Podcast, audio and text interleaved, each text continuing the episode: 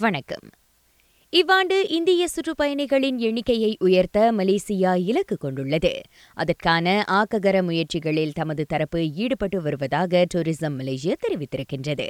மலேசியாவின் பிரதிநிதிகள் குழு சென்னை கொல்கத்தா மற்றும் அகமதாபாத் பயண முகவர்களுடன் வணிக திட்டங்கள் சிலவற்றையும் மேற்கொண்டு வருவதாக அது சொன்னது.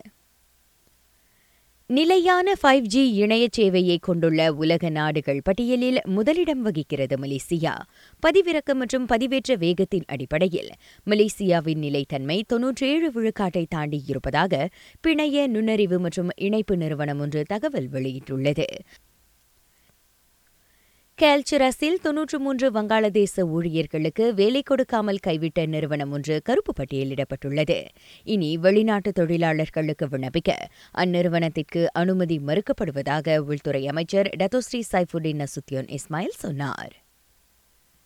இடைநிலை பள்ளிகளுக்கான மாற்று மதிப்பீட்டு முறையை வலுப்படுத்தும் நடவடிக்கைகளில் தமது தரப்பு ஈடுபடும் என கல்வி அமைச்சு உறுதியளித்துள்ளது. மாற்றுத்திறனாளி மாணவர்களுக்கும் உயர்தர கல்வி சென்று சேருவதை உறுதி செய்வதே அதன் நோக்கமாகும். அரசாங்கத்தின் முதன்மை தரவுத்தளம் பாடுவில் இதுவரை முப்பத்தெட்டு லட்சம் பேர் தங்களின் சுய விவரங்களை புதுப்பித்துக் கொண்டுள்ளனர். கடந்த பதிமூன்று ஆண்டுகளாக ஜொஹோரில் தங்கியிருந்த ஆவணம் இல்லாத சிங்கப்பூரிய ஆடவர் குடிநுழைவுத்துறையிடம் பிடிபட்டுள்ளார்.